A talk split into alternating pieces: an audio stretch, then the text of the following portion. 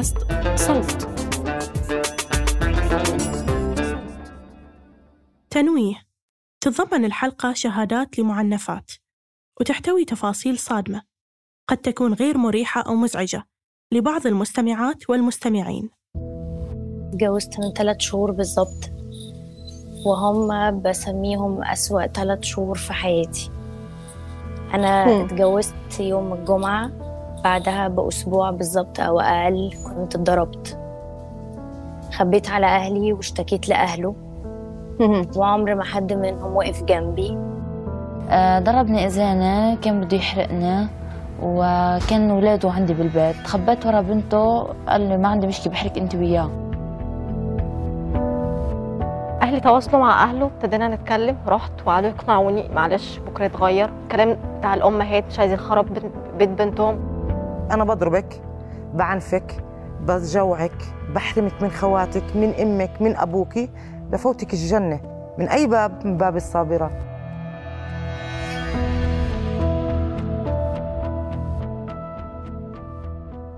هذه عينة أصوات سمعناها في وسائل الإعلام لنساء عربيات قدروا يشاركون معاناتهم مع العنف الأسري وفي أصوات كثيرة ما سمعناها ويمكن مستحيل نسمعها.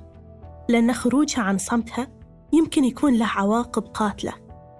البيت اللي يفترض يكون المأوى والسند يتحول أحياناً لسجن للنساء والفتيات. والجلاد غالبا يكون أقرب القريبين. يمكن يكون الأب أو الزوج أو الأخ أو حتى الابن اللي يحتمون بسلطتهم المجتمعية اللي تبرر قمع الضحية. في ظل هذا الواقع الأليم نتساءل. هل هناك أمل للحد من ظاهرة العنف المنتشرة في سياقاتنا العربية والمسلمة؟ أهلا بكم.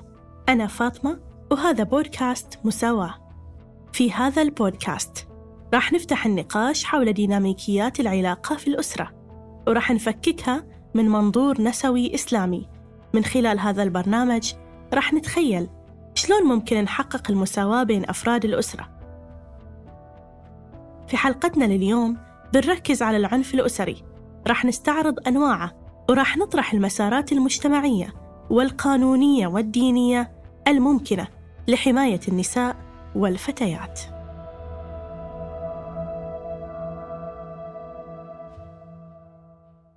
العنف ضد المرأة هي ظاهرة عامة ممكن أنها تصير في مختلف أنحاء العالم بغض النظر عن اختلاف الثقافات والأوضاع الاقتصادية والاجتماعية والدينية. المؤسف أن ظاهرة العنف ما زالت تعتبر في محيطنا أمر عادي بل مقبول خصوصا في المجتمعات اللي تسكت المرأة. لو اختارت البوح بمشاكلها أو لو حاولت تلجأ للمساعدة القانونية أو النفسية. والحجة الجاهزة هي إنها شأن خاص وتعتبر من أسرار العائلة يعني بحجة العيب والعار. المرأة الصالحة واجب عليها أن تصبر على زوجها أو على ولي أمرها. أنا أعتقد ده محتاجين نوعي بيه إن البنات والستات مش ملكية لأي راجل داخل الأسرة. هذه المحامية عزة سليمان محامية مصرية ومؤسسة مساهمة لمركز المساعدة القانونية للمرأة المصرية وعزة أيضا إحدى مؤسسات مساواة. وإحنا لما بنخلف بناتنا مش بنخلفهم عشان نعذبهم ولا علشان نبقى كمان ما عايزينهم نسخة مننا أو عشان نخليهم إزاي يتعلموا تعليم معين عشان يكون في امتداد للمهنة اللي بيمتهنها الأب أو الأم أو أم محققتش أحلامها فهي عايزة تحقق أحلامها عبر بناتها. ده محتاجين نعمل وعي وده يخلينا ناخد خطوة لورا إيه هو مفهوم الزواج في المنطقة العربية؟ هل إحنا بنتجوز فعلا عشان إحنا عندنا قرار بالجواز وعندنا قرار آه، بحرية الاختيار حقيقي؟ وهل إحنا بنختار الجواز عشان ال- السكنة؟ ولا بنختار عشان إحنا المفترض نتجوز؟ وإحنا مفترض إن إحنا نخلف؟ هل الستات عندها قرارات في اختيارها إمتى تخلف وإمتى ما تخلفش؟ وهل هي مؤهلة هي والراجل إن هم يخلفوا دلوقتي. حدثتنا المحامية عزة عن الأفكار المجتمعية اللي لها دور كبير في تعزيز العنف ضد المرأة في ظل غياب دعم قانوني كافي للنساء وكذلك الأمور المساندة لوجود القوانين والمؤثرة على واقع المرأة. لأن أنا ممكن يكون عندي قانون لكن ما عملتش أدوات تطمن البنات وأساعدها إن هي تيجي تشتكي وإن أنا هحفظ سرها. يعني لازم أحط ده في أدواتي. لازم لازم كمان أحط في اعتباري إن ممكن البنات يبقوا جايين ومش عايزين أهاليهم يعرفوا. يعني بلا شك وجود القوانين مهم. نسبته قد إيه؟ لا هقول لك نسبته قليلة. لأن أغلب المنطقة العربية إحنا ما عندناش توجه كده لاحترام القانون. بنسب مختلفة من دولة لأخرى في المنطقة العربية لكن ده اللي موجود للأسف الشديد أنا محتاجة أشوف الفعل ده هل الستات فعلا حاسة بحرية وهي ماشية في الشوارع؟ هل حاسة باطمئنان وهي داخلة أقسام الشرطة عشان تقدم بلاغات؟ رغم أن قوانين الحماية من العنف الأسري موجودة فعلا في بعض الدول العربية وغيرها ولكنها أما غير مفعلة أو أحيانا قاصرة أو فيها ثغرات واجب تعديلها. عدم وجود قوانين أصلا لمناهضة العنف ضد المرأة دي إشكالية كبيرة جدا. غير طبعا إن في قوانين تمييزية وقوانين آه، بشكل غير مباشر تعزز العنف ضد المرأة لأن بتعمل آه، تطبيع مع الثقافة المجتمعية والعادات والتقاليد اللي هي بعضها بتعزز العنف ضد المرأة. وفقا لنتائج دراسة أجرتها هيئة الأمم المتحدة للمرأة. سنة 2017 في أربع دول عربية هي مصر ولبنان والمغرب وفلسطين. أكدت فيها نصف النساء أنهم تعرضوا للعنف الأسري وذكر ما بين 20 إلى 80% من الرجال أنهم يرتكبون عنف معنوي ضد زوجاتهم. وأوضحت الدراسة أن ما لا يقل عن 26% من الرجال في الشرق الأوسط وشمال أفريقيا يوافقون على أن المرأة يجب أن تتحمل العنف لتحافظ على كيان الأسرة.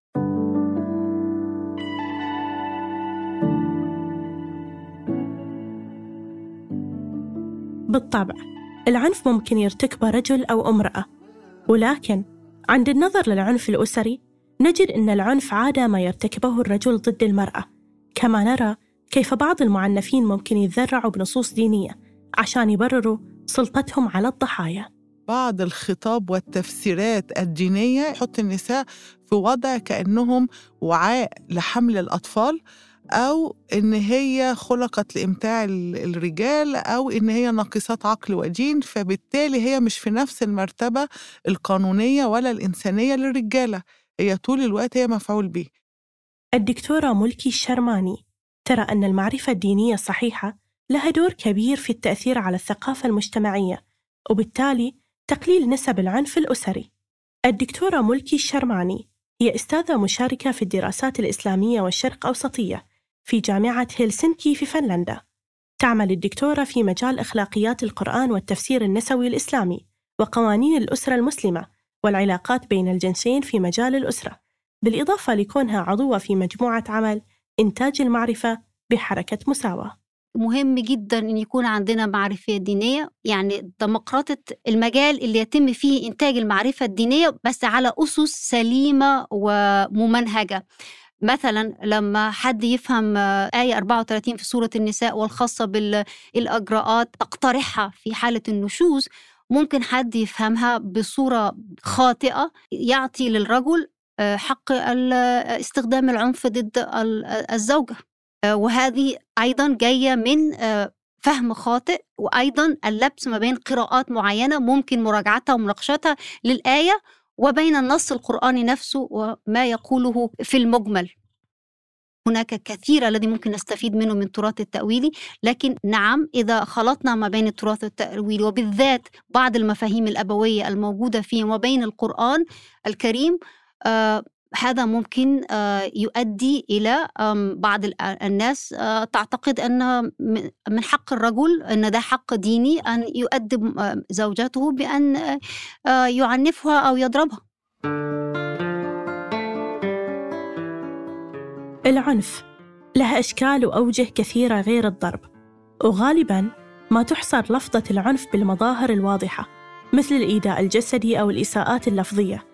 لكن هناك أنواع أخرى قد تكون غير مرئية أو واضحة مثل العنف الاقتصادي. أحد أشكاله منع النساء من العمل أو عملها تحت شرط التحكم الكامل براتبها من قبل الزوج مثلاً.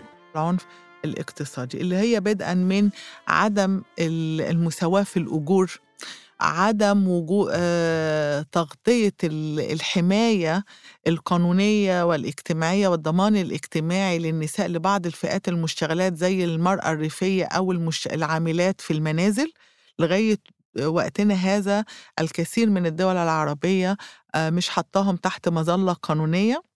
فده دي إشكالية كبيرة جدا. آه، فكرة إن آه، ال- النقابات والروابط اللي هي بتحمي العاملات. آه، في ال- القطاع الخاص للأسف الشديد هذه الروابط بقت ضعيفة جدا والنقابات ضعيفة جدا فما كمان هي الستات ديت مش لاقية فيها ظهر ليها ظهر إن هو يحميها إضافة لأشكال العنف الأخرى مثل العنف الجسدي والمعنوي يعد اليوم العنف الإلكتروني من أشهر الأنواع خصوصاً بعد التوسع في استخدام الإنترنت ووسائل التواصل الاجتماعي. وفي المقابل لا زال هناك فجوة قانونية لاستيعاب تلك الجرائم الحاصلة في العالم الافتراضي وردعها ومحاسبتها. الجرائم الإلكترونية بتزيد بشكل واسع جدا وكبير جدا وبرضه بتستغل يعني بتستغل التطبيع الثقافي والمجتمعي لتعزيز موقف ال- المتهمين اللي هي بعض الرجال وال- والشباب. وهم بيبتزوا البنات لأن البنات بتبقى خايفة من الفضيحة وخايفة آه، من مواجهة المجتمع أو الأسرة وهم بيستغلوا ده جداً. الملفت إن المعنف الإلكتروني ليس فقط الغريب المتربص بل ممكن يكون أحد أفراد العائلة المقربين. أنا كان عندي حالات بيتم ابتزازهم من أزواجهم يعني أزواجهم هم اللي صوروهم وكده وهم مش عارفين إن الجريمة أكبر والعقوبة هتبقى أكبر لزوجها لأنه هي جوزها وهو اللي صورها من غير ما هي تعرف وبالعكس ده هو بيشهر بيها وبي... فهو داخل في جرائم تانية. لكن لإن العادات والتقاليد يعني آم، متمثلة فيها بشكل كبير مخلياها الخوف مش قادر يفكر حتى وتعرف إن هي اللي عندها حق وإن الراجل هو اللي هيشيل العار مش هي. بين المكتب الإقليمي لهيئة الأمم المتحدة للمرأة في تقرير العنف ضد المرأة في الفضاء الرقمي سنة 2022 إن 36% من النساء من الدول العربية اللي تعرضوا للعنف الإلكتروني في العام الماضي تم نصحهم بأن يتجاهلون الواقعة. و23% تم إلقاء اللوم عليهم.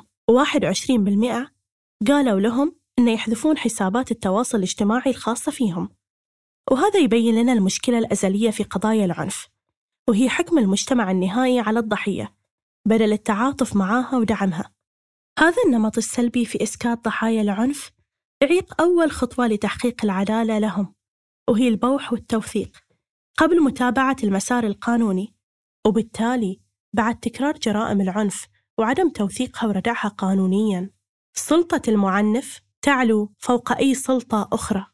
وهذا السلوك راح يستمر طالما القوانين في بعض الدول ترسخ هذه الأحكام المجتمعية المغلوطة.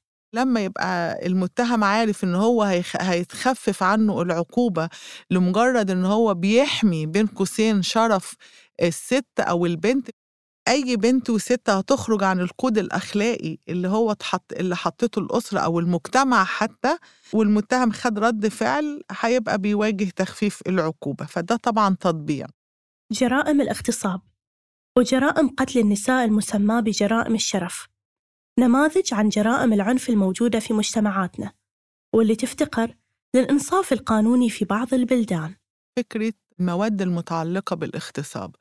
طبعا يعني حظنا كويس إن المادة اللي هي كانت تجيز زواج المغتصب من المغتصبة وإن هي كانت ترفع العقوبة عنه دي تم إلغائها في التسعينات في مصر ولكن للأسف الشديد في بعض الدول العربية تظل هذه المادة موجودة. هي إزاي بتتعاطى وبتطبع مع العادات والتقاليد اللي طول الوقت بتدفع البنات إن هي تقبل بالجواز من المغتصب علشان تبقى ترفع عنها العار المجتمعي. ف... وفي ناس مؤمنة بده إن هي إزاي بتساعد الستات من مواجهة مستقبل مظلم بدل ما تبقى بتسعى لمحاكمة ال- المغتصب أو ال- ال- الجاني. العدالة الغائبة للنساء المعنفات ليست محصورة فقط في حال وقوع جريمة مثل الاغتصاب، لكنها موجودة أيضا في أمور روتينية مثل تنظيم الأحوال الشخصية للأسرة. في بعض البنود في الأحوال الشخصية يعني إحنا كل القوانين أغلبها في المنطقة العربية الستات في مرتبة أقل قانونيا من من الرجال ده بيعزز العنف يعني لما الستات تروح تتجوز الكل يقول لك آه لازم موافقة الستات لكن لما تيجي تنهي هذه العلاقة تقول لك لأ الستات ناقصات عقل ودين الستات هتهد الأسرة الستات لازم هي اللي تروح للمحكمة ويبقى عندها أسباب آه مقنعة للقاضي عشان يقول إن هي تتطلق ولا ما تتطلقش. في الوقت اللي الراجل بيروح يطلق بإرادته المنفردة ويسيب الأطفال ويسيب مراته ويتخلى عن كل واجباته وهي اللي تروح المحكمة ومفيش حد بيقوله إن أنت بتهد الأسرة آه، ولا بتهرب من واجباتك وبتروح لملذاتك ولا ومفيش حد بيقوله الكلام ده. فده طبعا عنف وبيعزز الموقف الضعيف اللي الستات والفتيات عايشين فيه. رأي الدكتورة ملكي إن الإصلاح القانوني يجب أن يأتي تحت مظلة واسعة. تشمل إصلاح شمولي على مستويات عدة منها المجتمعي والديني. ليس الحل فقط إنتاج معرفة دينية مستنيرة تؤكد أن ال- ال- المساواة ما بين الطرفين في الزواج وفي نطاق الأسرة أن هذا مبني على رسالة قرآنية وعلى حجج إسلامية صحيحة فالإنتاج المعرفة الدينية مهم جدا من هذا الحل ولكن الحل يتم على عدة محاور. أيضا مواجهة خطاب المجتمع الموجود في المنعكس في الأفلام. أيضا في طريقة تربيتنا لأطفالنا آه، في رفع الوعي بالإضافة طبعا لتغيير آه، قوانيننا. وعلى الرغم من الحاجة الكبيرة التعديلات في بعض قوانين الأسرة والأحوال الشخصية. إلا أن الثقافة والخطاب الذكوري لا يزال يرفض أغلب هذه التعديلات. عادة بحجة عدم توافقها مع الشريعة الإسلامية. في حين أن هناك فرق كبير بين معنى الشريعة المنزلة من الله عز وجل وبين الفقه اللي يعد اجتهاد وفهم بشري للنصوص ويتميز بالتنوع والاختلاف. والسؤال اللي يراودني في هذه اللحظة وأنا أتذكر القصص المؤلمة اللي تعيشها النساء بسبب إجحاف بعض القوانين هو شلون الدين اللي كلنا نؤمن إنه منصف وعادل صار يستخدم كأداة وحجة تبرر التمييز الحاصل ضد المرأة. نحاول أن ننقب عن البدائل من داخل التراث الإسلامي. ما هي البدائل القانونية والأخلاقية لمنظومة مختلفة للزواج؟ ترى العلاقة ما بين الطرفين علاقة مبنية آه، على المساواة مبنية على التشاركية مبنية على الرعاية المتبادلة. وعلى الرغم من كل التحديات اللي تواجه النساء المعنفات في التعاطي مع النظرة المجتمعية ومع القوانين غير المنصفة إلا أن هناك موارد موجودة في مختلف الدول لدعم المعنفات مثل بيوت الأمان والحماية اللي انتشرت في دول عربية مختلفة واللي تقدم خدمات رعاية واحتضان للنساء وأطفالهم وأيضا توفر استشارات قانونية ونفسية وطبية. إحنا كمان محتاجين زيادة عدد البيوت الآمنة لأن مثلا في دولة زي مصر إزاي كبيرة كده يبقى عندها تمانية بس بيوت أمان؟ وهل هي مليانة ولا لأ؟ وهل هي طريقة التعامل مع القضايا إزاي؟ يعني وتأهيل كمان العاملين والعاملات في هذه البيوت الآمنة. إحنا محتاجين نطورها أكتر لأن مثلا الشروط اللي محطوطة عشان استقبال ال- ال- الفتيات والنساء شروط جامدة جدا. يعني أنا المفترض الهدف من بيوت الحماية إن أنا ألاقي أي ست متعرضة مطرودة بالليل الصبحية إن أنا أحطها وأ- وأحميها وبعد كده أكمل الورق. هنا يقول لك لأ كملي الأوراق وعايزين ورق كذا وكذا وكذا والست تروح رايحة جاية وهي أصلا مرمية في الشارع. فدي حاجة إزاي إن أنت بتحسن الشروط علشان تستضيف البنات والستات بطريقة آه، سريعة و... و... وناجزة جدا.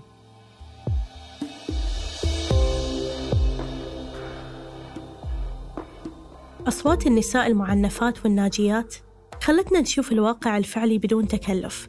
مسؤوليتنا كأفراد ومجتمع نرفع صوت النساء اللي يمكن ما عندهم رفاهية في الكلام عن كافة أشكال العنف اللي يتعرضون له داخل بيوتهم. اللي مجبورات يتحملون. لأن الوقوف بوجه المعنف ممكن يكلفهم حياتهم.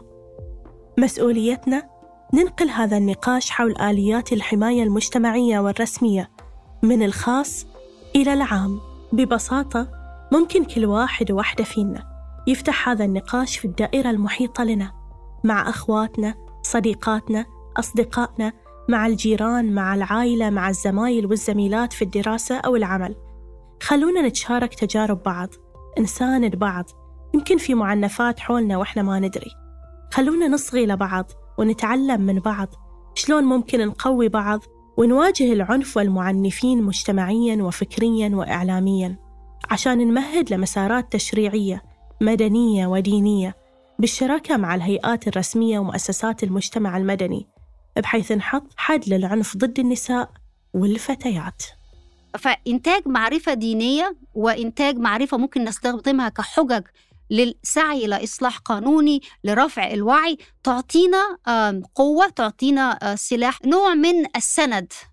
وعلى المستوى الفردي أنا كشخص أساهم في إنتاج هذه المعرفة أو أتلقى هذه المعرفة. هذه المعرفة تعطيني الثقة.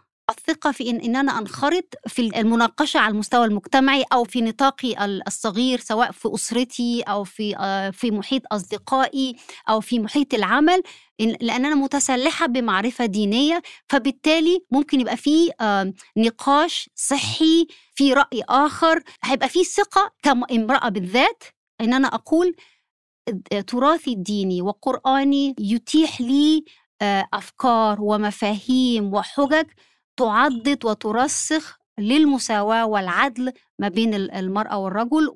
أتمنى في بلدنا نقدر نكمل آه، أكتر لخروج قوانين متعلقة بمناهضة العنف ضد المرأة نحرر مؤسسات المجتمع المدني وخاصة النسوية عشان تقدر تقوم بدورها بشكل حقيقي. آه، أتمنى إني إن مهما كنا بنشوف فتيات وستات انكسارات ولكن نحاول نقف مرة تانية ونحاول نفتح الباب عشان نشوف ضوء من الشمس شوية شوية نقدر نفتحه لغاية لما نشوف الشمس كاملة ونقدر نشوف انتصاراتنا إن شاء الله.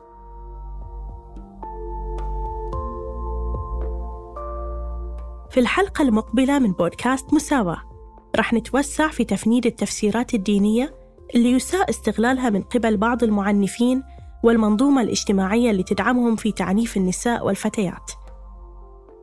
ختاماً، لا ننسى أن نجعل الأمل في غد أفضل حاضر في نفوسنا دائماً.